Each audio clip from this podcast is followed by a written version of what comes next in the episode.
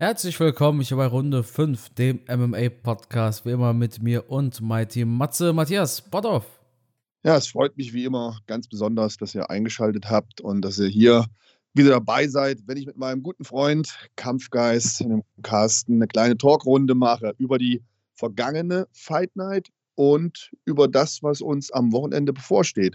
Da haben wir ja den letzten Pay-per-View des Jahres. Bin ich auch schon mega gespannt drauf. Aber bevor wir dazu kommen, wie fandst du die letzte Fight Night, Carsten? War geil, oder? Matthias, ich muss einmal kurz anmerken, es ist ungewohnt, wieder am Mittwoch hier aufzunehmen, oder? ja, das stimmt. Wir sind diesmal wieder und, etwas früher dran. Und morgens, ja, muss man auch dazu sagen. Mittwochs ja, also und uns, morgens. Ja, ja. nehmt es uns nicht übel, dass wir noch ein bisschen verschlafen klingen. Ja. Und der Carsten war ja früh wach heute. Ne? Du hast mir schon früh geschrieben heute. Ich bin um ähm, 5 Uhr aufgestanden heute Morgen. Richtig ah, motiviert. Ah, der, der frühe YouTuber holt sich die Klicks. Ja, das Problem ist halt, ich mache mir jetzt ein bisschen Sorgen, wie ich das Samstag mache, ja. Weil jetzt habe ich einen angenehmen Schlafrhythmus. Ja, und Samstag UFC Pay-Per-View, dann heißt es wieder 4 Uhr morgens wach sein. Ja, man muss ja nur eine Stunde früher aufstehen. Ja, ja, ich, so wie ich mich kenne, wird es eher wieder wach bleiben und nicht früher aufstehen. Ne? ja, Aber möglich. Ja, Matthias, wir hatten eine UFC Fight Night, das stimmt. Lass mich eben nochmal die ganze Fight Card öffnen. Wir haben Clay Guida drauf gehabt, der gewonnen hat.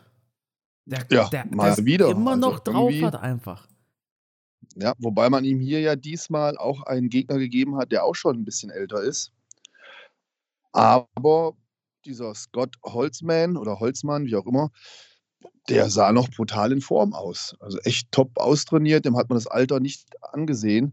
Und ja, nichtsdestotrotz konnte Clay Guida, auch wenn es, glaube ich, knapp war, nach Punkten hier mal wieder einen Sieg holen. Also die Legenden sterben nicht aus. Wobei, eine Legende haben wir jetzt weniger im UFC-Business, aber da kommen wir vielleicht zum Schluss nochmal drauf, oder? Da habe ich gerade eben noch ein Video drüber gemacht, ne? Also gesagt, ah, dann lass uns jetzt gleich, ja, dann lass uns jetzt gleich das Thema ansprechen. Ja, wir haben einen Altstar in der UFC, der sein Karriereende bekannt gegeben hat. Ah, ich weiß ja nicht so recht, Matthias, ne? Ich habe da meine persönliche Vermutung. Ähm, ja, wobei, also lösen wir erstmal auf. Wir sprechen von TJ Dillashaw ich hatte es ja damals schon vorausgesagt, das wird sein Karriereende sein. Mhm. Nach dieser schweren Schulterverletzung. Ich konnte mir nicht vorstellen, dass er wieder zurückkommt. Jetzt hat er sein Karriereende bekannt gegeben und so wie ich aus deiner Stimme raushöre, vermutest du da ein gewisses taktisches Handling. Ja, absolut. Ich meine, ein Kämpfer aus Irland hat uns gezeigt, wie man Steroide nutzen kann, um schneller von seinen Verletzungen zu heilen, ohne dass das ein Problem für die UFC ist. Und zwar, indem man sagt, ich trete zurück. Und ganz ehrlich, Matze, ich kann mir richtig gut vorstellen, dass Dillashaw sagt, hey Leute, ich möchte zurücktreten, nur um dann auf Pferdefleisch.de zu sein. Und dann lässt er sich halt sechs Monate freitesten. Meine Güte, ist ja nicht, ist ja nicht die Welt. Weißt du, was ich meine? Ja, ähm, möglich. Äh, also, äh, also will es jetzt nicht abstreiten. Ja. Wenn Dillashaw muss ja seine Schulter irgendwie in Ordnung bringen. Und wenn ihm diese verbotenen Medikamente dabei helfen, er aber eine Möglichkeit hat, wie er diese nimmt. McGregor hat es vorgemacht. McGregor hat eine richtig große Lücke in diesem System entlarvt. Ne? Ohne Scheiß, weil McGregor im Endeffekt der Erste ist, der das so offensichtlich macht. Wer weiß, ne, mit diesen ganz kurzen Rücktritten von Gustafsson und Co., was die da gemacht haben. Aber bei McGregor war es der erste, bei dem man gesehen hat, der wird auf jeden Fall nochmal kämpfen, das sagt er selber. Er ist aber aus diesem Anti-Doping-Programm raus. Und vielleicht, vielleicht auch nicht, dopt er jetzt. Die, UFC, äh, die USADA bockt es nicht, ob er sich dopt, weil er raus ist aus dem Anti-Doping-Programm. Und Matthias, mal eine Frage: Wie lange so ein, so, ich weiß nicht, Wachstumshormone oder so ein Kram, wie lange bleibt das im Körper? Wie lange kann ich das nachweisen? Also, das ist ganz unterschiedlich. Das ist abhängig von dem jeweiligen Medikament, was du zu dir nimmst. Es gibt Medikamente, die sehr, sehr lange nachweisbar sind, wo man sich dann immer wundert, dass Athleten damit überführt wurden, wie damals zum Beispiel dieser weltberühmte kanadische Sprinter Ben Johnson zum Beispiel. Der hatte ein Medikament Intus, das Stanozolon, das über einen sehr, sehr langen Zeitraum, teilweise bis über ein Jahr später noch nachweisbar ist, wo dich dann wunderst, warum nimmt der sowas, was so lange nachweisbar ist. Andere Medikamente sind relativ schnell aus dem Körper wieder draußen. Also das kann man relativ gut timen. Früher, also ich als Bodybuilder, ich habe ja auch an getesteten Bodybuilding-Wettkämpfen teilgenommen. Und mein Trainer, mein Coach, mein Team, wir haben uns dann vorher hingesetzt, haben geguckt, bis wann müssen wir welches Medikament absetzen, dass ich dann beim Wettkampf sauber bin ich hatte ja den Vorteil, dass ich keine Trainingskontrollen hatte. Das heißt, ich wusste, an welchen Tagen ich getestet werde. Zum Beispiel am Wettkampftag oder vorher bei der Qualifikation zum Wettkampf. Das heißt, ich konnte relativ gut timen, wann setze ich ein Medikament ab, dass an dem Tag, wo ich dann Urin lassen muss, ich auch sauber bin. Das ist dann nach und nach bei verschiedenen Bodybuildern auch mal auf gut Deutsch in die Hose gegangen, weil natürlich auch diese Anti-Doping-Kontrolleure ihre Systeme immer weiterentwickeln, immer verbessern und dann sind halt teilweise Sachen gefunden worden, wo du dir eigentlich sicher warst, das dürfte in meinem System nicht mehr nachweisbar sein. Jetzt liegt das bei mir alles schon ein paar Jahre zurück. Mein letzter Wettkampf ist jetzt bald zehn Jahre her. Das heißt, ich bin auch nicht mehr auf dem neuesten Stand, wann, wie, was nachgewiesen werden kann. Und bei uns gab es ja damals nur Urintests. Jetzt bei der UFC werden ja auch Bluttests gemacht. Das heißt, man kann dann noch besser das eine oder andere Medikament nachweisen, sodass man nicht pauschal sagen kann, wie lange das eine oder andere nachweisbar ist. Ich glaube, das wissen wirklich nur die Top-Athleten wie ein Connor, die sich halt auch dementsprechend das Ärzteteam leisten können, die einem dann genaue Infos darüber geben, ist das noch im System drin oder nicht. Und der hat natürlich dann auch die finanziellen Möglichkeiten, einfach selber mal so einen Doping-Test zu machen. Der holt sich die richtigen Leute ran und sagt, pass auf, macht mal unter USADA-Regularien einen Bluttest bei mir, bin ich sauber und dann ist der definitiv auf der sicheren Seite. Aber es ist theoretisch möglich, dass ich stelle vor, ich werde Dillashaw. Ja, und ich sage, möglich. ich baller mir jetzt ähm, das und jenes rein. Und ähm, ich weiß zum Beispiel, am 1. Januar steht erst wieder mein Dopingtest an. Oder am 1. Februar oder am 1. März, je nachdem, jetzt einfach als Beispiel. Ich kann schon, ja. Äh, zumindest so nach deinem Kenntnisstand von, von damals, ich kann schon ganz genau wissen, bis dann und dann darf ich äh, Medikament, Medikament A nehmen, bis dann und dann ja. kann ich Medikament B nehmen und dann bin ich clean, ja. aber, ne, wenn ich lang genug ja. warte, ja. Und genau das ist jetzt das, was einige denken. Das zumindest auf Social Media. Also ich, ich, ich meine, guck mal. Dillashaw ging ja auch in einen Fight rein, wo er wusste, den kann er nicht gewinnen. Ich denke nicht, dass es zu Ende ist mit ihm. Ich denke, der, der will nochmal angreifen, aber dafür muss er so gut es geht bei 100% sein. Seine Schulter muss so gut es geht bei 100% sein. Und es geht wahrscheinlich nicht mit ähm, Wärmepflaster und Voltaren. Weißt du, was ich meine? Und da kann ich ja, mir schon bin ich voll bei dir. vorstellen, dass, dass er dann gesagt hat, hey, guck mal, so der Ire macht es auch. Und das ist eigentlich eine, eine richtig, richtig dicke Lücke, die McGregor da so offensichtlich entlarvt hat. Obwohl er vielleicht da gar nicht dopt, wer weiß. Ne, ich denke, denen geht es auch primär einfach darum, besser zu heilen. Heilt denn so, so eine Verletzung auch besser mit Medikamenten oder nur schneller?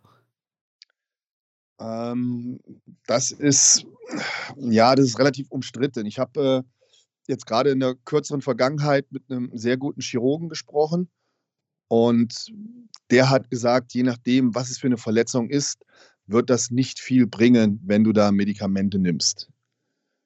Natürlich wirst du, wenn du dann in die Reha gehst und wieder anfängst, Muskulatur aufzubauen, wirst du dir, wenn du Medikamente verwendest, natürlich einen Vorteil verschaffen können. Also nehmen wir mal an, du gehst jetzt in die Reha und verwendest keine Medikamente, brauchst du, um die Muskelmasse wieder aufzubauen, um dies, diese Schultermuskulatur, die Beinmuskulatur wieder fit zu bekommen. Wir nehmen einfach mal eine fiktive Zahl, brauchst du zehn, zehn Wochen. Und derjenige, der die Steroide nimmt, der schafft es vielleicht in der Hälfte der Zeit, in fünf bis sechs Wochen auf das gleiche Niveau zu kommen. Also es ist auch schon mal ein Zeitfaktor, der da eine Rolle spielt, um wieder fit zu werden. Und es kann natürlich durchaus sein, dass es verschiedene Therapieformen gibt, die durchaus helfen, dass halt so eine Sehne oder so ein Muskel einfach schneller wieder heilt. Was Gelenke betrifft, ist halt eh ein empfindliches System. Da kann ich mir das nicht vorstellen, dass die Medikamente so viel helfen. Aber ja, alles, was diese Knorpelstrukturen, diese Weichstrukturen betrifft, gut möglich, dass es da funktioniert. Aber da bin ich jetzt auch, wie gesagt, kein, kein Experte, weil ich ja nicht die Medikamente genutzt habe, um schneller zu heilen, sondern ich habe die Medikamente ja genutzt, um mehr Muskulatur aufzubauen. Ich kann jetzt also auch nur aus Erfahrungswerten sprechen, aus dem Freundeskreis. Da habe ich schon Bodybuilder gehabt, die sehr schwere Verletzungen hatten, wo denen zum Beispiel ein Muskel abgerissen ist, ein Quadrizeps, also ein kompletter Oberschenkelmuskel, der sich abgetrennt hat. Die sind dann operiert worden, die konnten ja wochenlang keinen Schritt gehen. Und die sind dann wieder ins Training eingestiegen, haben mit Medikamenten nachgeholfen. Und die sind natürlich relativ schnell wieder fit geworden und haben dann auch nach relativ kurzer Zeit auch wieder auf der Bühne gestanden. Also da haben mit Sicherheit die Medikamente auch ein bisschen was dazu getan. Ähm, wenn jetzt jemand zum Beispiel, nehmen wir wieder diesen abgerissenen Quadrizeps, ne? Ja. Ist, ist am Bein, oder? Genau, ist Oberschenkel. Der Oberschenkel ja, genau. Wenn du dir vorne auf den Oberschenkel draufklopfst, der große Oberschenkelmuskel ja. am Knie befestigt und oben an der Hüfte, der ist komplett weggerissen. Und nimmt er dann, also stell dir vor, du bist dann im Krankenhaus in Behandlung, jetzt im ähm, Kreiskrankenhaus äh, Berlin, ja. Bekommt er solche Medikamente auch von Ärzten dann verschrieben? Ich meine, es gibt Nein. ja gewisse. Okay, okay. Definitiv nicht. Habe ich äh, so noch nie gehört, dass jemand da vom Arzt da diese Medikamente verschrieben bekommt. Das mag in anderen Ländern möglich sein. In Deutschland ist das keine Praxis. Also da habe ich das noch nie erlebt. Die Sportler machen das dann ja auf gut Deutsch selbst. Naja. Okay. Aber dass ein Arzt kommt und sagt, hier, pass auf, äh, du bist jetzt Privatpatient und wenn ich das und das spritze, dann heilt das schneller, das habe ich hier in Deutschland noch nie erlebt. Also da ist die Medizin, was Deutschland betrifft, ja eh relativ zurückhaltend. In den USA oder in anderen Ländern ist man da wesentlich offener. Das sieht man auch schon in der Verwendung von Testosteron oder von Wachstumshormonen. In den USA ist es relativ normal. Da nimmt halt jeder, der ins Alter kommt, ein bisschen Testosteron oder ein bisschen Wachstumshormon das nennt sich dann Anti-Aging und viele gehen da auch offen mit um, so wie ein Joe Rogan, der halt sagt, ey, ich fühle mich besser damit, deswegen nehme ich ein bisschen Testo. Ähm, da findest du teilweise auch Werbung für Testosteroninjektionen im Fernsehen oder auch in Zeitschriften.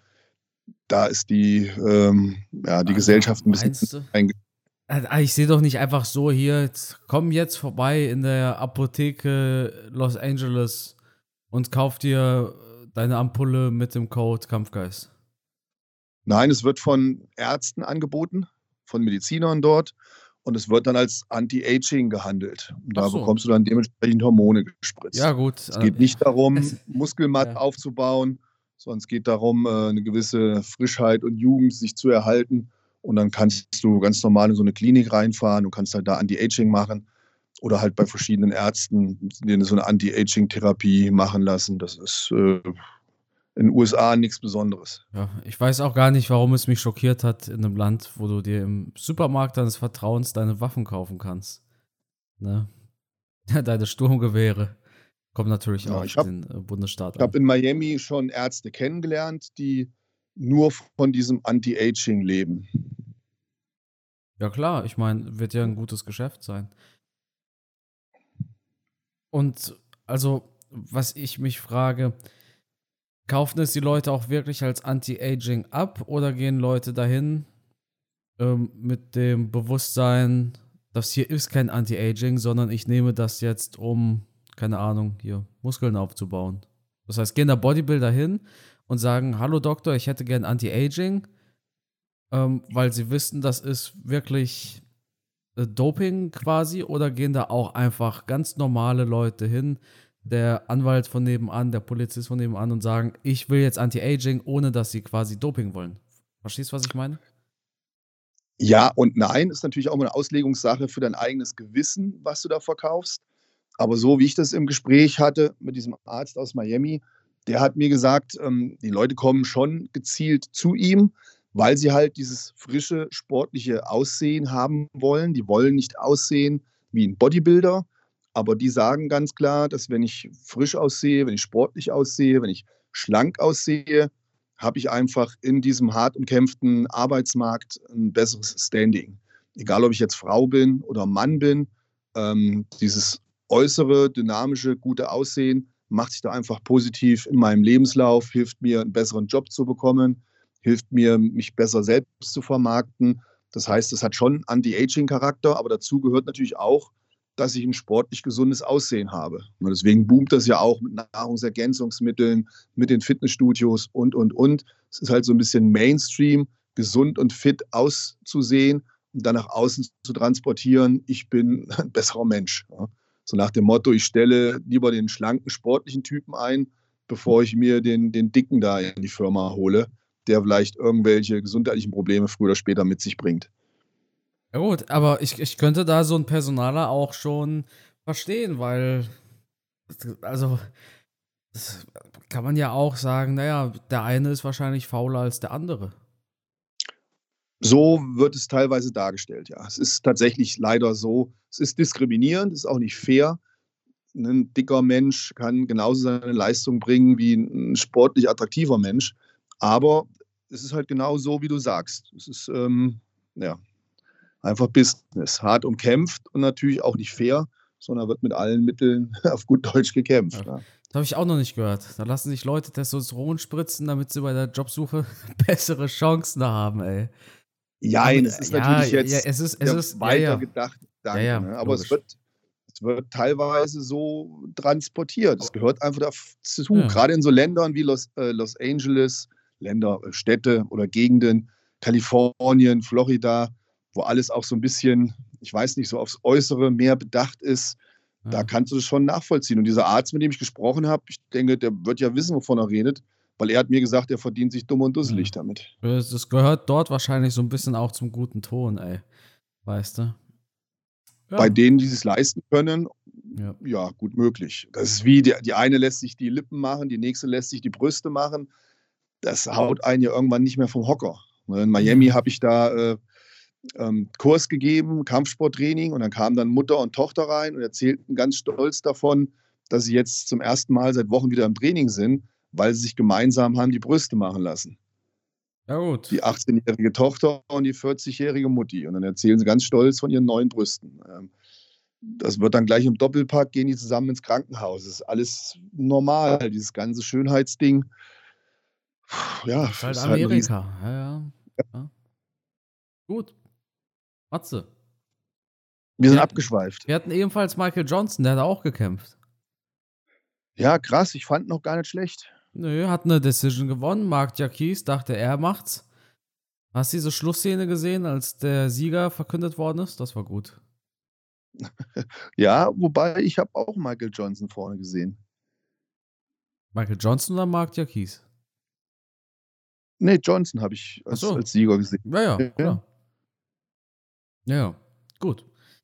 Machen wir einen kleinen Sprung. Der Fight, auf den ich mich am meisten gefreut habe, das war Sergej Pavlovic gegen Taito Iwasa. Ja, da bist du ja auf deine Kosten gekommen, oder? Ja, da, da schlägt doch das Herz eines YouTubers höher. Unterhose wechseln gehen danach. Du demnächst äh, ja. zahlreiche Videos ja. machen kannst. Junge, Junge. Ja, nee, kann ich nicht, weil. Äh, war ein Drago. Ja, ja. Absolut. Der, der, der äh, bullige Ivan Drago einfach, ne? Schön aber zu sehen, dass der da so gut erfolgreich war, weil wir haben uns ja schon die Frage gestellt, wie wird der wohl drauf sein? Lange Pause gemacht. Derrick Lewis, ja, haben manche Leute gesagt, war zu früh beendet. Aber jetzt hat er keine Zweifel offen gelassen. Ich meine, Tuivasa, der hat so einige starke Treffer fressen können. Von Gant, von Derrick Lewis, auch von Greg Hardy. Aber jetzt war es einfach vorbei. Pavlovic, meine, Pavlovic hat nicht einmal zwei Minuten gebraucht für Derek Lewis und Taito Iwasa zusammen. Das ist schon eine beeindruckende Statistik. Das ist äh, ja absolut stark und ich, ich kann es kaum abwarten, ihn wiederzusehen. Absolut. Die Frage ist, wo geht die Reise jetzt hin? Also da kann ja eigentlich nur Curtis Blades kommen, Cyril Gahn oder ja, Engano. Ja, ich denke auch, Garn oder Blades. Einer von beiden muss es sein. Ich will Jones immer noch gegen Engano sehen. Ich denke, das ist the way to go tatsächlich. Ja, aber dann könnte der übernächste Kampf für Pavlovic schon ein Titelkampf sein. Ja, sofern er gewinnt. Nicht? Ja, ich meine, warum nicht? Hat einen äh, Wrestling-Background. Und das macht mir besonders viel Angst, weil sein Wrestling musste er ja bis jetzt noch nicht anwenden. Das ist es, ja, ja, absolut. Also ich habe ihn jetzt noch nicht ringen sehen, zumindest nicht, dass ich mich daran erinnern kann. Er beendet seine Kämpfe durch seine Schläge, durch Knockouts. Und wenn der noch ringen kann, und wir wissen ja, wie, wie gut diese russische Ringerschule ist, dann ist es echt eine Gefahr, der Typ, weil er könnte dann auch, selbst wenn er mal angeschlagen ist, also einen Treffer bekommt von einem Engano oder von einem Cyril Gahn, könnte er tatsächlich in den Ringermodus übergehen und könnte da noch eine ganze Zeit lang überleben, vielleicht sogar Leute wie Engano oder Cyril Gahn dominieren, die ja nicht jetzt bekannt sind für ihr starkes Ringen. Ja, ja, das ist fast schon ein bisschen voreilig gesagt. Aber hast du recht. Ja, ich meine, ich sehe in ihm auch so ein bisschen die Power von Engano, bin ich ehrlich. Das ist auch ein bisschen voreilig gesagt. Aber der Typ hat richtig Wumms und er kann was einstecken. Das haben wir ja gesehen. Ja, ja. Also, so wie der Taito Iwasa weggebombt hat, puh, das war schon angsteinflößend. Aber wie gesagt, wir haben ja wirklich eigentlich nur jetzt im Schwergewicht als starken Ringer Curtis Blades. Ja. Bei Engano wusste er bis vor kurzem noch gar nicht, dass er ringen kann. Ja, ja das war bei Engano ja auch eher so ein, ich lege meine 120 Kilo auf dem Gegner ab und bleib liegen. So, das war ja jetzt nicht viel. Das war, er hat sich einen Takedown geholt und dann hatte er halt sein Körpergewicht. Also ich bin mega gehypt auf diesen Typen und der bringt natürlich nochmal jetzt frischen Wind in die Schwergewichtsszene. Vor allem da jetzt auch ein, wer war weggebrochen, als wir in London waren? Wie heißt nochmal der Name? Espinel. Der sich verletzt hat. Espinel. Der ist ja leider ausgefallen jetzt erstmal. Der muss dann auch erstmal zurückkommen nach schwerer Verletzung. Ähm, aber jetzt haben wir hier einen. Ich sehe den eigentlich schon in naher Zukunft als Champion. Ja, ich oh. weiß, ich hänge mich weiter auf dem Fenster, ja, aber Matze. Also, ich traue dem das zu. Vorbei an Leuten wie Jones, Engano, Stiepe, den gibt es ja auch noch. Ja, aber Stiepe kommt jetzt auch in die Jahre, der wird auch nicht mehr jünger. Wie lange wird er noch machen? Wie viel Feuer hat er noch? Und jetzt hast du so einen russischen Schwergewichtsfighter, der brennt halt noch, der war noch nicht oben. Und du weißt ja, wie das ist mit denen, die schon mal oben waren, dann nochmal da hochzukommen oder oben die Spitze zu halten.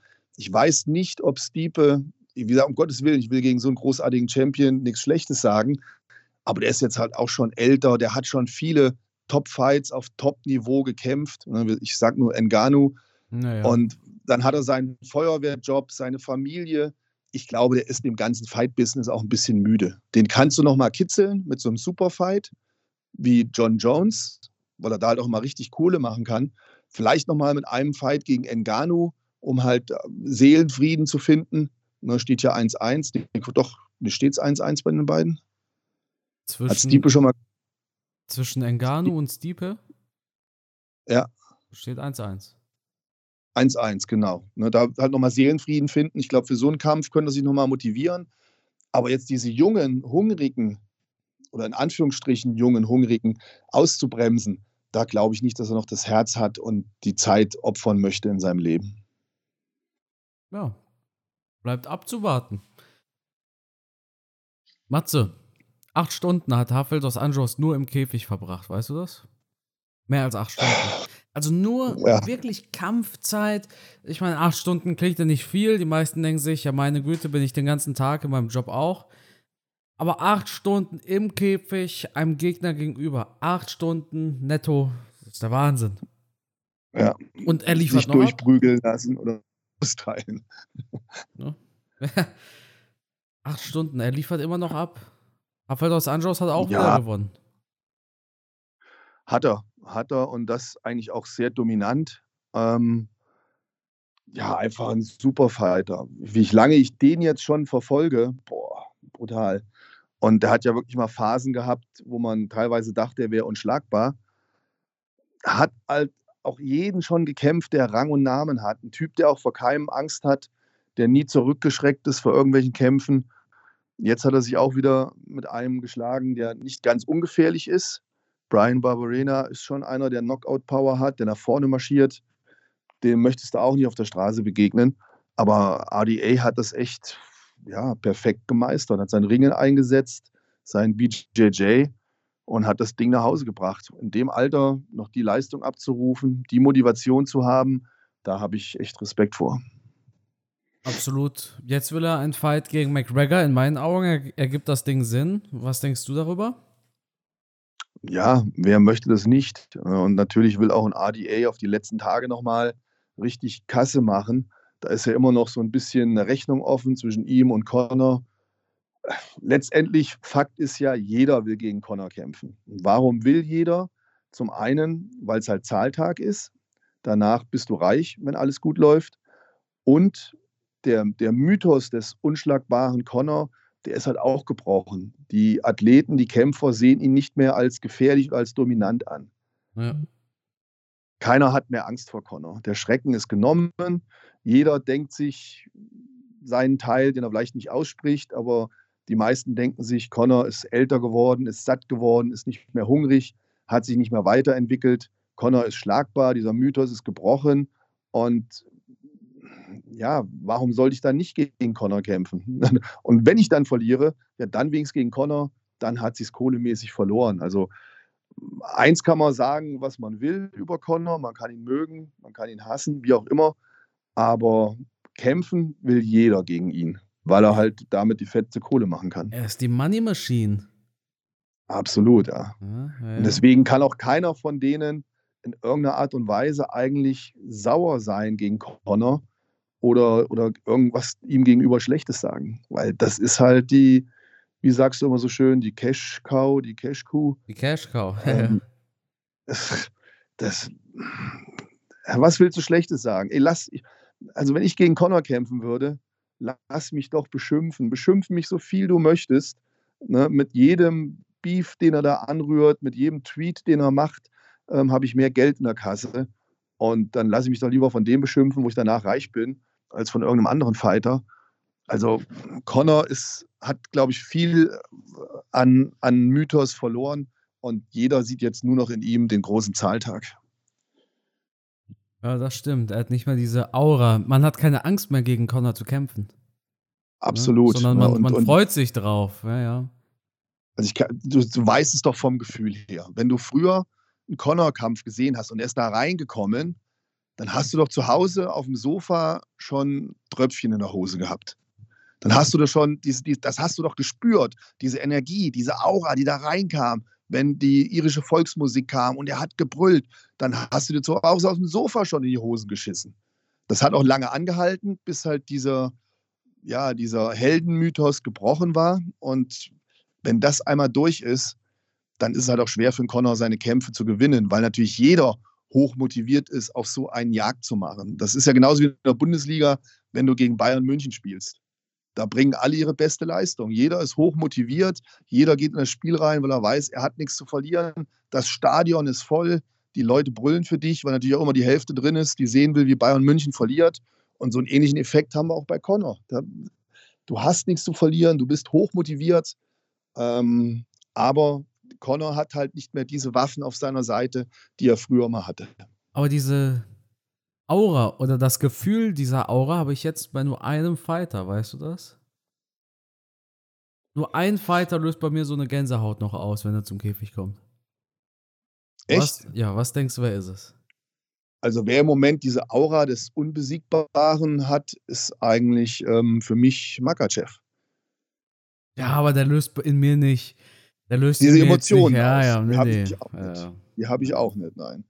Aber deswegen, ähm, der hat für mich diesen Mythos des Unbesiegbaren aktuell, weil er halt Charles Oliveira so dominant besiegt hat, ja. dass da für mich ja eine kleine Welt zusammengebrochen ist. Ja. Aber wer, wer hat im Moment noch diese Aura wie ein, ja, dann kann es eigentlich nur Wolkanowski sein. Nein, ja, aber der, der löst auch nicht so viel aus. Das sind natürlich dominante Kämpfer. Aber, aber da, ich fange nicht an zu zittern, wenn die jetzt, also ich fange bei keinem Kämpfer an zu zittern. Aber dieses hibbelig werden vom Fernseher, das werde ich nicht bei Volkanowski, bin ich ehrlich. Auch nicht okay, aber wer ist es dann? Ähm, Shimaev, tatsächlich. Shimaev, ah, ja, okay. Absolut.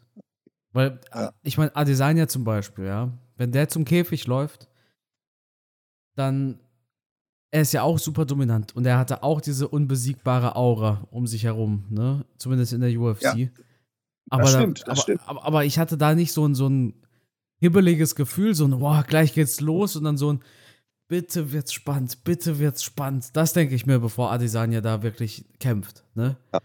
ja. aber man muss so ehrlich sein, diese Aura, die Connor hatte, die habe ich schon lange nicht mehr gespürt bei einem Fighter. Ja, lass Shimaev Champion werden und dann quatsch mal weiter, Matze. Ja, aber ja? bei Connor hat mich halt die Lebensgeschichte so gefesselt. Ne? Vielleicht, vielleicht hing das damit zusammen. Das hat halt alles irgendwie gepasst. Das Aussehen, die Lebensgeschichte, die Musik, ja. die Weise, wie er zum Käfig gegangen ist, wie er sich im Käfig präsentiert hat. Dieses ganze Konstrukt Connor hat schon so einen, so einen Mega-Star-Hype gehabt bei ja, Shimaev. Ganz so stark ähm, wie jetzt bei Connor. Ja, ja, klar. Aber ich denke, Shimaev kann dann noch, der, der kann das noch sprengen, glaube ich. Kommt drauf an, was er macht, ja. Dieses äh, mit dem äh, Gewicht verpassen und so, das kommt, denke ich, nicht so gut an. Aber Shimaev hat auch Ausstrahlung, aber eine andere Ausstrahlung als McGregor. McGregor ja. war so dieser Popstar. Und bei Shimaev denkst du, die haben dann äh, Auftragskiller in den UFC-Käfig geschickt. Vor allem, wenn du ihn dann kämpfen siehst, gegen Kevin Holland zum Beispiel. Ja, ja also schwer zu vergleichen, die beiden miteinander, weil, weil Connor hatte halt auch diesen, diesen, diese drei, vier Jahre, wo er wie ein heißes Messer durch Butter durch die UFC durchgefegt ist da hat er einfach, da hat einfach alles gepasst. Da war nicht mal das Gewicht verpassen, da war nicht mal die Rede davon, ich höre wieder auf. Das hatten wir bei Shimaev, der dann krank war und dann gesagt hat, ich habe die Schnauze voll und dann das Gewicht verpasst und so. Das hatten wir alles bei Conor nicht. Da ging wirklich die Karriere vom UFC-Start bis zum Titelgewinn, ging durch wie, ja, wie so ein Superheldenmythos. Und es war schon eine perfekte Zeit, die er da hingelegt hat. Ja, keine Frage. Und dann kam halt, ja, der Absturz. Ja, aber das würde jetzt jeden jeglichen Podcast sprengen. Das heben wir uns Matze, mal auf für Weihnachten. Wir haben eine halbe Stunde, wir haben eine halbe Stunde und ich, ich habe gerade extra Kevin Holland erwähnt, ne, bei Shimaev. Ist dir das aufgefallen? Ja, natürlich. Du wolltest schnell den Bogen finden. Ja. Ähm, sehr gute Überleitung. Ja, kommen wir zu Kevin Holland. Ja, was soll man zu dem noch sagen? Äh. Na, du weißt, ich weißt, also guck mal, Du und alle Podcast-Zuhörer wissen ja mittlerweile, was ich so gar nicht mag in den Kämpfen, ne? Und das sind diese, diese Spielchen. Ja. Und dann kommt ein Kevin Holland, der kriegt einen Takedown. Er legt auf Steven Thompson. Kann sich diese Runde vielleicht sogar mitnehmen. Und dann sagt er sich, nein, scheiß drauf, lass uns, lass uns Kickboxen. Aber trotzdem sind wir Fans natürlich auf unsere Kosten gekommen. Es war natürlich ein grandioser Fight mit einem grandiosen Wonderboy. Matthias, du als Kickboxer, du als ähm, jemand, dessen erste große Leidenschaft nicht das Bodybuilding war, sondern das Kickboxen. Vollkommen richtig, ja. Bist natürlich auf deine Kosten gekommen. Ja, ich als Stephen Wonderboy Thompson Fanboy bin da natürlich richtig aufgelebt und bin da Kevin Holland dankbar, dass er das Ding so mitgelaufen ist. Ähm, was soll man sagen? Stephen Thompson hat das super gemacht, hat auch gezeigt, was, was der doch für ein harter Hund ist. Der kommt ja immer so ein bisschen als Softie und weichgespült rüber. Aber wenn jemand solche Kämpfe hinlegt und so eine Kickbox-Karriere hinter sich hat, dann sieht man doch, was das eigentlich für ein harter Bursche ist. Auch in dem Kampf hat er harte Treffer eingesteckt, ich meine, erste oder zweite Runde war auch mal angeschlagen, dass er ein bisschen da getorkelt hat. Ähm, aber ansonsten, das, was er da vom Striking her gezeigt hat, ist schon allererste Sahne. Toll, wie er sich bewegt. Auch wenn ich natürlich immer nervös werde, wenn ich sehe, wo seine Hände sind. Ne, dieses typische, naja. ja, eher Leichtkontakt-Style-Kämpfen mit Händen runternehmen, breiter Stand. Das birgt halt schon gewisse Risiken hin. hin. Aber gut, Kevin Holland ja, konnte es am Ende nicht dann so umsetzen, wie er sich es vielleicht gewünscht hätte. Hat sich auch zwischendurch verletzt. Ich weiß nicht genau, wann das passiert ist mit seiner Hand. Ob das jetzt selbst von einem Schlag war, den er ausgeführt hat, oder die harten Kicks, die Stephen Thompson gemacht hat, und die Blocks, Dann kann sich auch passieren, dass in der Hand was kaputt geht. Ähm, alles in allem ein sehr unterhaltsamer Kampf, aber als Kampf an sich relativ wenig aussagekräftig. Weil Stephen Thompson wird immer im Stand tolle Kämpfe abliefern, aber hat halt nach wie vor einfach nicht das Zeug, um dann nochmal weiter nach vorne zu kommen. Wobei ich mir schon vorstellen könnte, gegen den Leon Edwards könnte er zwei, drei gute Runden hinlegen.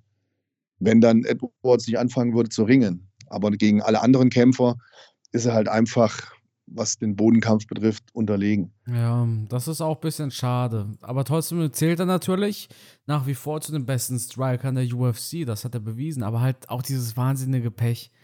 Dass er, also was heißt Pech? Er hat halt immer gegen Rappler kämpfen müssen in letzter Zeit. Ja, es ist halt MMA ja. und da ja. würde sie natürlich schwer tun. Für eine Überraschung ist er immer gut. Wie gesagt, ich, ich würde es ihm auch zutrauen, dass er einen Leon Edwards ähm, schon in die Bedrängnis bringen kann. Auf der anderen Seite haben wir bei Edwards auch gesehen, wie gut der am Boden ist. Der hat ja meiner Meinung nach in der ersten Runde gegen Usman einen sehr guten Kampf auch am Boden gemacht und sah da sehr gut aus. Ne? Hat die Runde auf dem Boden beendet sogar, glaube ich. Ne? Ja, fand ich super, wie er sich da präsentiert hat. Und das muss einem bei einem Usman erstmal gelingen. Deswegen denke ich, dass spätestens, wenn der Kampf auf den Boden geht, hätte Stephen Thompson keine Chance mehr gegen Leon Edwards. Aber so im Stand kann Thompson natürlich mit jedem mithalten. Nur wir reden halt über Sachen, die mit allerhöchster Wahrscheinlichkeit nicht eintreten werden. Er wird keinen Titelkampf mehr bekommen. Warum sollte die UFC ihm einen Titelkampf geben? Das ist abwegig. Ja, plus wir reden halt auch über MMA, ne? nicht Kickboxen leider. Und so Leute wie ein Shimaev oder so, die würden halt einen ja. Stephen Wonder Thompson, so leid es mir tut, ja. das würde genauso aussehen wie gegen Kevin Holland.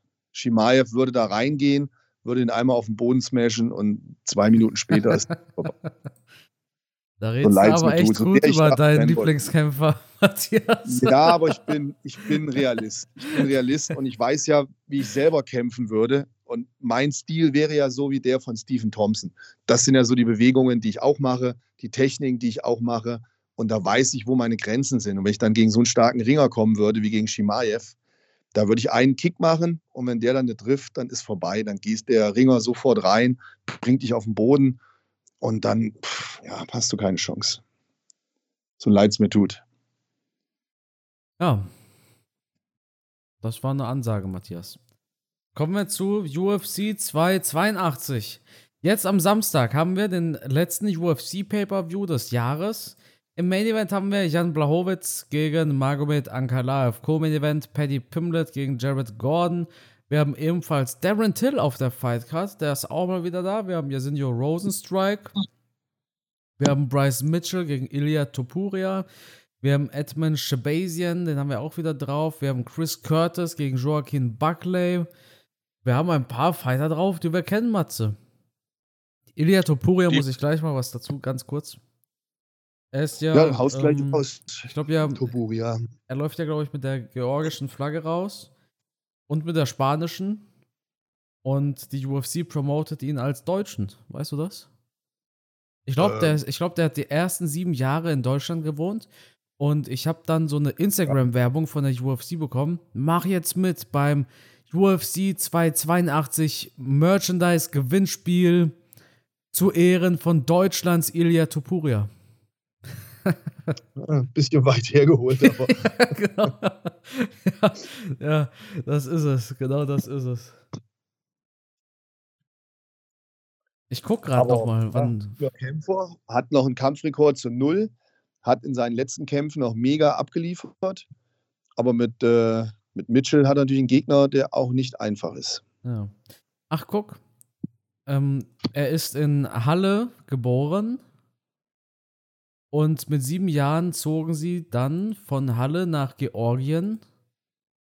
Und von dort aus zog er dann mit 15 nach Spanien. Was? Ja. Interessant. Also 0 bis 7 Deutschland, 7 bis 15 Georgien, 15 bis heute 25 Spanien. Ja, guck mal. Germany's Own. Germany's Own. Ilya Tupuria hat die UFC geschrieben, ey, das war richtig gut. Witzig. Ja, aber um auf den Kampf zurückzukommen, das wird ein Mega-Fight, weil beide noch nie verloren haben. Also zumindest in ihrem aktuellen Kampfrekord stehen beide zu null. Das finde ich schon ziemlich beeindruckend. Und einer wird die Null verlieren. Mhm. Ähm, ich denke, es ist ein ziemlich offener Kampf, 50-50. Also beide sind echt gut. Ja, Topuria mit natürlich äh, stahlharten Fäusten, aber Bryce Mitchell mit einem richtig guten äh, Jiu-Jitsu, Brazilian Jiu-Jitsu. Hat er gut drauf, muss man sagen. Ja, äh, wird sich zeigen, welcher Stil sich da durchsetzt. Der K.O.-gefährlichere ist mit Sicherheit äh, Toburia, da hast du recht. Also Ja. den schicke ich da schon mal mit den, mit den Lorbeeren rein, dass der halt einfach auch mit jedem Schlag dich K.O. machen kann. Ja. Ähm, ich sehe gerade, Bryce Mitchell hat eine Niederlage bei Tuff. Zählt nicht in seinen MMA-Rekord, aber bei Tuff Ah, hat er okay. verloren. Na, interessant, siehst du, Ja. wusste ich auch nicht. Komischer Typ, dieser Bryce Mitchell, ey. Weiß ich noch, der hat mal ganz skurrile Interviews gegeben. Ganz, Mhm. ganz verrückte. Ja, äh, Rosenstrike haben wir wieder, der jetzt äh, angreifen möchte. Der hat zuletzt gegen Volkov verloren. Ja, er trifft auf Chris Dawkins. Ich glaube, Dawkins hat zuletzt gegen Derrick Lewis verloren. War das sein letzter Fight? Ah, nee, guck mal, gegen Curtis Blades. Ach, Derrick Lewis war schon letztes Jahr, okay. Ja, gut. Gegen Curtis Blades hat er verloren. Und äh, ja, gut, ein, ein interessanter Fight im Heavyweight. Ich, wenn ich meine Augen schließe, sehe ich aber so einen sehr langsamen Fight. Beide schnell außer Atem. Weißt du, was ich meine? Ich weiß nicht, Ja, entweder, entweder gibt es einen Knockout in der ersten Runde oder es gibt einen relativ langweiligen drei Runden Oder die Punktsieg. Zuschauer gehen, oder die Zuschauer gehen, werden schlafen geschickt. Ja. Gut, Darren Till ist zurück. Wann hat der denn das letzte Mal gekämpft? Oh, hatte auch viel Verletzungspech. Ich kann mich kaum noch dran erinnern. Bin aber gespannt, wie er zurückkommt. Also ich freue mich drauf. Eigentlich ein ganz Ja. cooler Typ. Eins, Ähm, zwei, drei. Ja. der muss jetzt erstmal wieder ins Fight-Game reinkommen. Der hat einen Fight in den letzten fünf gewonnen. Und der eine Sieg war eine Split-Decision. Uh, Auf der anderen Seite haben wir Dricus äh, Duplessis. Das ist ein Fighter. Der hat äh, gegen Roberto Soldic schon mal gewonnen. Hat im Kampf unmittelbar danach wohl gegen Roberto Soldic verloren. Er hat gegen Lutherbach gewonnen. Ähm, sagt dir Lutherbach was? Joelton Lutherbach? nee. Ja, das ist so ein ähm, Kickboxer, der ähm, ist, kämpft der jetzt nicht bald bei NFC? Ja, guck mal, der, Echt? der, ja, ja, der hat bei Brave gekämpft. Ich sehe gerade, der hat ähm, Ding gekämpft. Bei Wheel of MMA 57. Wo war das denn? Im April. Hannover war das. Ja, in Hannover. War es in Hannover dabei? Da müsste ich eigentlich dabei gewesen sein. Aber in welchem Jahr? Ja, der ist schon länger dieses, dieses Jahr. Dieses Jahr. Dieses Jahr in Hannover hat er gekämpft. Ja, ja. Warst du dieses Jahr in Hannover dabei mit dem Herzberg? Ja, ich war in, in, in, äh, in Hannover. Ja, guck mal, Matze, merkst ja nicht mal mehr die Kämpfer. Deren Kämpfe du kommentierst. nee, Spaß. Ja. Ja. Egal. Ja. Hey, alles gut. Äh, auf jeden Fall ähm, soll, soll der auch, der hat auch einen Glory-Fight gehabt, dieser Lutherbach, ne? Egal, auf jeden Fall, ja, Drückus Duplessis, der hat jetzt auch gegen Brett Tavares gewonnen. Das ist so ein Ge- Gegner, den, den kennt man mehr oder weniger. Trevin Giles. Trevin Giles, woher sagt mir der was? Gegen wen hat der denn gekämpft? Da fragst du mich was. Ach, gegen Gerald Mershard hat er gekämpft, okay, und gegen James Krause. Okay, und ja, spannender Fight, aber ganz ehrlich, wenn Till hier nicht gewinnt, Darren Till ist in einer sehr komischen Position. Der Typ steht 1-4 aus den letzten fünf. Man sagt sich, wenn der nicht gewinnt, dann war es das für ihn, aber der ist nicht mal 30, weißt du das? Der ist 29 Jahre alt. Ja. An Heiligabend hat er Geburtstag. Fun Fact. Ja, wir werden sehen, wo die Reise hingeht mit ihm. Also, Stell dir vor, Darren Till kommt jetzt zurück nach einem Jahr Nonstop-Training mit Hamza Shimaev und smasht seinen Gegner am Boden nach der Hamza Schule des Wrestlings. Ja, lass uns auf uns zukommen. Also ich bin mal gespannt, wie er zurückkommt. Ja, absolut. Ähm, vielleicht ist der Funke auch schon erloschen eines Darren Tills. Wir werden es sehen am Wochenende. So, dann haben wir Santiago Ponzinibbio gegen Alex Morono, denn gestern, glaube ich, dürfte das gewesen sein, oder vorgestern ist Robbie Lawler leider ausgefallen. Das war der eigentliche Gegner von Ponzinibbio. Ja. Ja. Ja. Ist ausgefallen. Gibt sonst nichts weiter zu, oh, zu sagen. Oh. Patty Pimlet ist auch wieder zurück gegen Jared Gordon. Pimlet, weißt du, Matthias, was ein bisschen schade ist? dadurch, dass wir jetzt in London zusammen waren oder ich zum Beispiel auch bei der Fight Night in Paris war, kann ich nicht mehr diese uralten Witze bringen. Ich habe Kämpfer XY vor 20 Jahren in Prag gesehen. Ja, tut ja. mir leid. Also, ja, ich, die Podcasts. versaut, die, diesen aber, Running ja, die, ja, die werden jetzt auch mit Sicherheit die eine oder andere Träne verlieren. Ja, ähm, ja aber, aber Paddy Pinwin haben wir beide live gesehen und Ah, wenn ich dran denke, wie die Stimmung war, als der Typ reingekommen ist, ne? Dann kriegt man ja fast schon wieder Gänsehaut. Absolut, ja. Also Leute da draußen, die meisten werden ihn nicht mögen durch seine spezielle englische Art, aber ich bin Fan von ihm. Also mich hat er echt, äh, mich hat er echt gefangen, mich hat er bekommen als Fan mit seinem Auftreten in London, hat mir einfach mega gefallen und dann auch die Rede, die er zum Schluss im Käfig gehalten hat hat mir gezeigt, ja. dass der auch eine andere Seite hat. Eine sehr und nicht nur ein Clown ist. Ja. Ähm, da hat er, seitdem hat er mich. Seitdem bin ich ein, ich bin ein Patty-Fan, ich gebe es zu. Du outest dich quasi. Ich oute mich. Ich finde den super. Ähm, mich hat er, wie gesagt, in London hat er mich gekrallt, hat mich in seinen Bahn, in seine Fanbase geholt. Äh, ich hoffe, er gewinnt.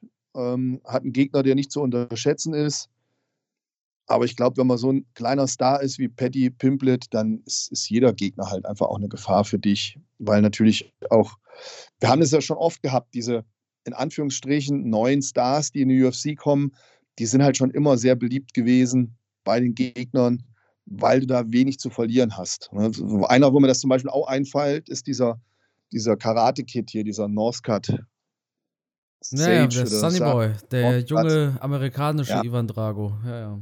Ah, auch so, so, ein, so, ein, so ein junger, aufstrebender Patty Pimplet-Typ hier, den alle toll finden, der gefeiert wird. Aber das inspiriert natürlich auch deine Gegner. Und dann ist das für so einen Kämpfer schon von Anfang an enormer Druck, während andere vielleicht so ein bisschen unterm Radar eher durchstarten können, sind die halt von der ersten Sekunde an im Fokus. Und das Gefühl habe ich halt bei, bei Pimplet auch. Das war bei Northcutt so, das ist bei Pimplet so. Die haben es nicht ganz einfach. Das muss man erstmal mental auch geschissen bekommen. Wenn du ja. von Anfang an so unter Druck stehst und alle von dir erwarten, dass du praktisch ablieferst, dass du schon der nächste Champion bist, so im Hinterkopf der Leute. Und dann kann es auch böse in die Hose gehen. Das haben wir bei Northcut gesehen. Weißt du, was ich mich tatsächlich frage? Wie gut wird die Halle auf Paddy reagieren? Das heißt, was für ein großer Star ist er denn überhaupt in den USA? Denn er hat bisher nur in England gekämpft. hat er nicht Vegas. einmal in den USA nein. gekämpft, nein, nein, in diesem Dings? Doch, einen Kampf hat er doch da gemacht vor leerem, im leeren Saal. Ach, stimmt. In der Vegas-Dings Arena da. Ja, ah, ja, gut, aber okay, er hat noch. Aber nicht, nicht vor Publikum. Ja, ja, ja, genau, ja, ja, stimmt. Weißt du, was mein Problem war? Ich habe mir nur das Poster angeguckt und sein erster UFC-Fight, der war im Apex, das stimmt. Genau, das meinte ich, ja. Und da war Brunson versus Till. Und da war hinter Till so eine britische Flagge. Da dachte ich mir, ja komm, Darren Till, britische Flagge auf dem Poster, ja, die haben bestimmt in England gekämpft. Aber nee, nee, stimmt. Das war im UFC Apex, aber auch ohne Publikum. Ich bin gespannt, ob die Leute auch in Amerika so krass auf Paddy reagieren, weil der hat natürlich schon weltweit Fans bekommen. Auch in Deutschland ist er ja nicht an uns vorbeigezogen. Und äh, mal gucken, ob der in den USA genauso viele Fans hat. Weil eins muss man sagen, Molly McCann hatte nicht ganz so viele Fans, als sie jetzt gekämpft hat. Bei, äh, ich glaube, das war bei Pereira gegen Adesanya, New York, ne? Ja, als sie da Aber, verloren hat, haben die Leute sich eher gefreut. Aber es ist auch Molly. Ne? Es ist Molly, die auch ohne Paddy in England nicht so groß wäre. Ich glaube, Paddy kann alleine schon mehr ziehen als sie. Aber ich bin gespannt. Also ich freue mich drauf. Ja. Paddy Pimlet würde ich immer gerne wieder live sehen, bloß in einem anderen Publikum. Ey, Matthias, ich habe immer noch ein Trauma davon. Ja, meine Frau auch. Meine Frau hat auch noch ein Trauma davon. Ja. Ja, die Was- hat mal schlaflose Nächte, was- was- dran denkt. Was machen wir eigentlich, wenn im März die UFC nach England kommt? Nach Wales. Usman gegen Edwards. Ich glaube nicht, dass ich nochmal nach England reisen werde und mir die Echt? englischen Fans antue. Also Ah, ich, Mist, aber es ist ein, es ist dann ein ein Titelfight. Land. Hast du schon mal einen Dann ein Titelfight Land. live gesehen? Natürlich habe ich schon einen Titelfight Ja, live gesehen. Natürlich, ja. Natürlich. Na, na klar, natürlich. Matze, der Weltenerkunder. Was Richtig. Ich brauch einfach gar nicht mehr fragen, sondern einfach davon Nein, ausgehen. brauchst du nicht fragen. Wenn du mal so alt bist wie ich Ja. und die 5 vorne steht, dann äh, hast du auch alles gesehen im Leben. Bist du schon? Ah, 50 bist ja geworden, ne? Ja, Ja. richtig. Stimmt, jetzt erinnere ich mich. Ich bin ja immer noch ein bisschen nachtragend wegen dem Geburtstag. Absolut, ja. Bist du Ja. immer noch sauer, weil du nicht eingeladen warst. Ja. ne? Das, äh, nee, nicht sauer. Enttäuscht, Mhm. Matze, weißt du? Das ist. Du kannst einen Teller auf den Boden schmeißen, er zerspringt in Sagt 100 der, Teile. der nie vor die Türe geht. Äh, Hä, wa- was, was, hä?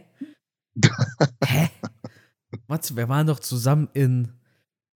Bei We Love waren wir zusammen. Wir waren bei ähm, NF, nee, NFC waren wir nicht zusammen, sondern eben das bei der ich doch UFC. alles nur deiner Frau zu verdanken. nee. nee, Quatsch. Ich war doch auch in Prag ohne mit, sie. Mit Kampfgeist. Ja, da musstest du gar nicht hin, arbeitstechnisch. Nee, nee, musste ich nicht, aber ich hab's halt bezahlt bekommen. das, ist, das ist ein nicht zu unterschätzender Faktor. Ja, gut. Jan ja, Blachowitz. bleibt noch Blachowicz gegen Ankalaev. Ich habe mir das, ähm, diesen UFC Countdown angeschaut. Und ich fand das so beeindruckend, wo dieser Ankalaev herkommt. Aus, dieser, Aus Russland, oder? Ja, ja, aus dieser Berggegend da, wo er scheinbar aufgewachsen ist. Also selbst meine Frau hat gesagt, wie, wie, wie kann man denn da leben? Also spektakulär, tolle Aufnahmen. Also schaut euch das gerne mal an beim UFC Countdown. Äh, Wahnsinnsgegend, wo der herkommt. Also Ah, die leben da so in den Bergen oben, beeindruckend. Ja, der kommt aus Dagestan.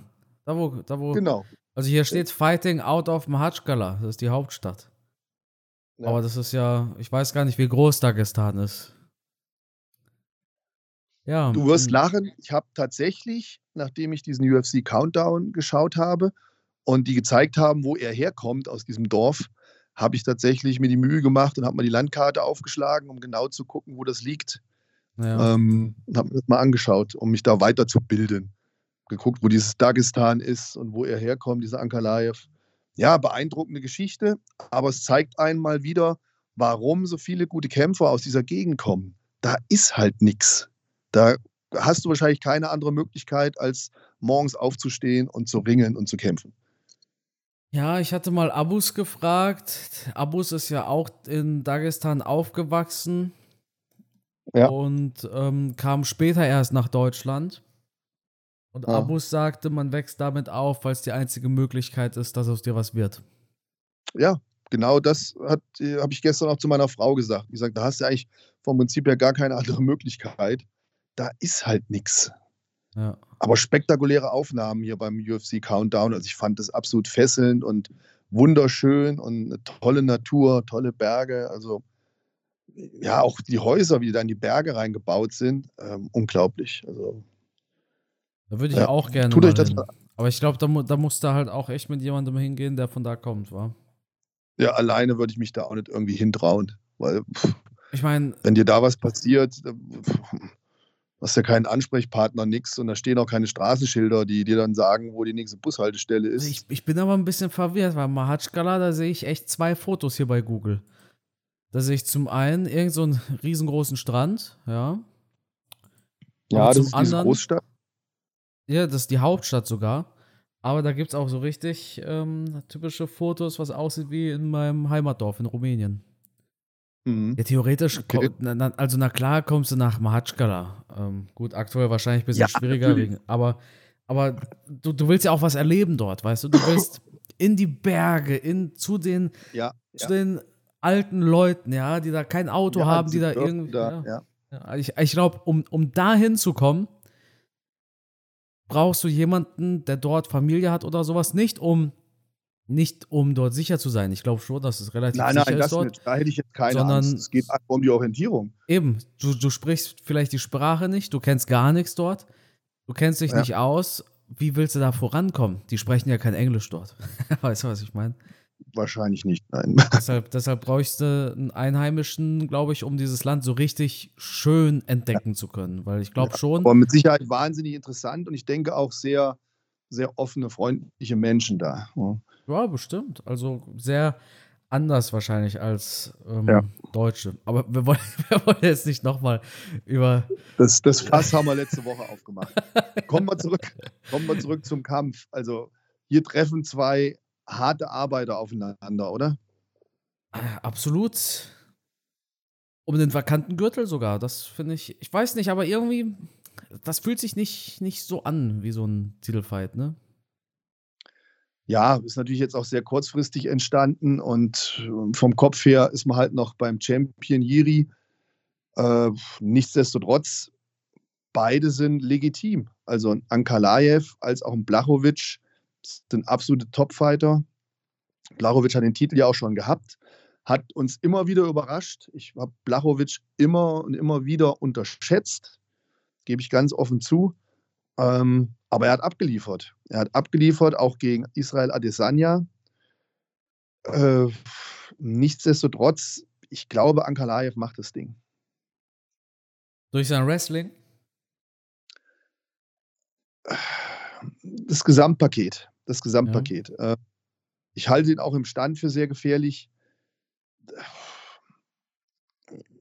Ja, ich will jetzt Blachowitsch nicht schon wieder unterschätzen, Hm. aber vom Gefühl her, die letzten Kämpfe, wo ich Ankalaev gesehen habe, ich wusste irgendwie, der wird Champion, genauso wie ich es bei Makachev wusste. Ja, das ist halt diese konstante Leistung. Das Ja. ist keine Überraschungstüte, sondern du weißt, was dich erwartet. Und wie gesagt, seine einzige Niederlage ist tatsächlich sein UFC-Debüt gegen Paul Craig ähm, in der dritten Runde bei 4 Minuten 59. Also, das ist eine, eine so kuriose Story. Ich kann es nicht oft genug sagen. Ankalaev hat in der letzten Sekunde eines dominanten Kampfes abgeklopft. Weißt du, was ich mich frage? Ja, genau das frage ich mich auch. Äh, was? Warum hat da sein Trainer, sein Coach, haben die den von außen reingebrüllt? Ich weiß nicht, aber, aber genau, meine Frage wäre auch gewesen, wusste er denn nicht, dass es noch eine Sekunde ist? Der wird sich ja auch dumm und dämlich ärgern wahrscheinlich, ne? Natürlich. Ich weiß noch, bei, als wir bei Wheel of waren, da hat doch hier, Islam Jabrailov hat doch gekämpft, ne? Ja. Da hatte sein Gegner auch so eine richtig, richtig brutale Submission drin. Und die Coaches haben zugerufen, du brauchst nicht abklopfen, das geht noch. Ja. Ne? Aber Ja, hätte natürlich. ich, hätte auch gedacht, dass da ja, die Coaches brüllen, pass auf, noch zehn Sekunden oder so, ne, und dann zurückzählen, dass er genau weiß. Komisch. Komisches Ding, dass jemand so knapp so ein Ding verlieren kann überhaupt, ne? ja. Weil jeder wird doch sagen, ja, die eine Sekunde hätte er durchhalten können. ja, aber es das ist, immer, ist immer einfach zu sagen, was wir hier am PC Ja, sitzen. natürlich, weiß ich, was meine. Aber das denken wir doch alle, oder? Ja, mal logisch. Ja, man Das fragt sich natürlich, wieso klopft man ab, wenn es nur noch eine Sekunde ist? Im, im ganzen Kampf. Ne? Es war ja nicht, nicht mal nur die Runde, sondern es war wirklich der ganze Kampf. Den hätte er ja auch gehabt. Ja, Das Kurios. ist der Twist bei der Geschichte. Aber gut. Ja, Blachowitz sehe ich aber gerne tatsächlich in einem Titelkampf. Ich war schon nach dem Sieg gegen Rakic der Meinung, man sollte Blachowitz einen Titelfight geben. Und ähm, ich war damals einer der wenigen, die auch gesagt haben, Blachowitz gewinnt gegen Rakic. Man muss natürlich auch dazu sagen, klar, das war eine Verletzung bei Rakic und äh, dementsprechend, ja, ne? Gut. Matthias, kommen wir zu unseren Prognosen. Main Event, wer macht's? Name plus äh, Runde oder Methode? Ankalaev, äh, Knockout. Okay. Ankalaev mit einem Knockout? Okay. Der gewinnt. Der gewinnt durch K.O. Also der Russe. Ja, ja, ja, ja. Magomed wird Jan K.O. schlagen. Okay. Ja, ich sag, Blachowitz gewinnt durch eine Submission in Runde 4. Dann haben wir Paddy. Never. Ja, ja, warte ab. Paddy Pimlet gegen Jared Gordon. Puh, ich, ich wünsche mir, dass Paddy gewinnt. Knockout. Auch in der, in der dritten Runde. Äh, Submission zweite, sage ich. Aber auch für Paddy. Ja, ja, klar. Darren Till gegen Dricos Duplessis. Oh, ich glaube, Darren Till verliert. Habe ich auch so eine Befürchtung tatsächlich. Ich, ich glaube, der hat Ringrost angesetzt und, und mit dem Druck, äh, ich glaube, der verliert das Ding nach Punkten. Ja, ähm, mein Hund dreht gerade durch. Ich weiß gar nicht, ob man das hört. Ja, das hört man. Aber wir sind jetzt am Ende. ja, wir können uns wir jetzt sind- kurz fassen. ja. Ähm, gut. Dann würde ich sagen, war es das mit dieser Episode. UFC 282, Samstag auf Sonntag. Lass mich mal schnell die Uhrzeit checken. Müsste eigentlich 4 Uhr sein. Normalerweise schon, ja. So Sportarten. The Zone hat übrigens MMA wieder zu MMA geändert, ne? Wahnsinn. Ja. Welche schnelle Erkenntnis. Ach, guck mal, mit Alexander Rakic als Experte sogar. Wow. Ich war gerade verwirrt. Wieso ist denn da ein Foto von Rakic in der Mitte? Ne? Weißt du, was ich mich jetzt schon frage? Ob er äh, Blachowitz oder Ankalaev vorne sieht? Weil es ist immer eine spannende Thematik. Will ein Kämpfer, dass derjenige, der gegen ihn gewonnen hat, als nächstes verliert oder dass er gewinnt? Gewinnt. Ja, ne, weil dann sieht er stärker aus. Ja, also, ja, ja, ja. Gut, aber egal, das, äh, das denke ich mir einfach immer bei solchen Konstellationen. Ab 4 Uhr. Matze, ich würde sagen, das war's. Das Schlusswort, das gehört natürlich dir. Oh, ich glaube, jetzt haben wir einen ziemlich langen Podcast gemacht, deswegen fasse ich mich kurz. Vielen Dank fürs Zuhören. Ich hoffe, wir haben euch gut unterhalten. Schaltet nächste Woche wieder ein. Wir freuen uns drauf. Bis dahin, bleibt gesund. Liebe Grüße und tschüss.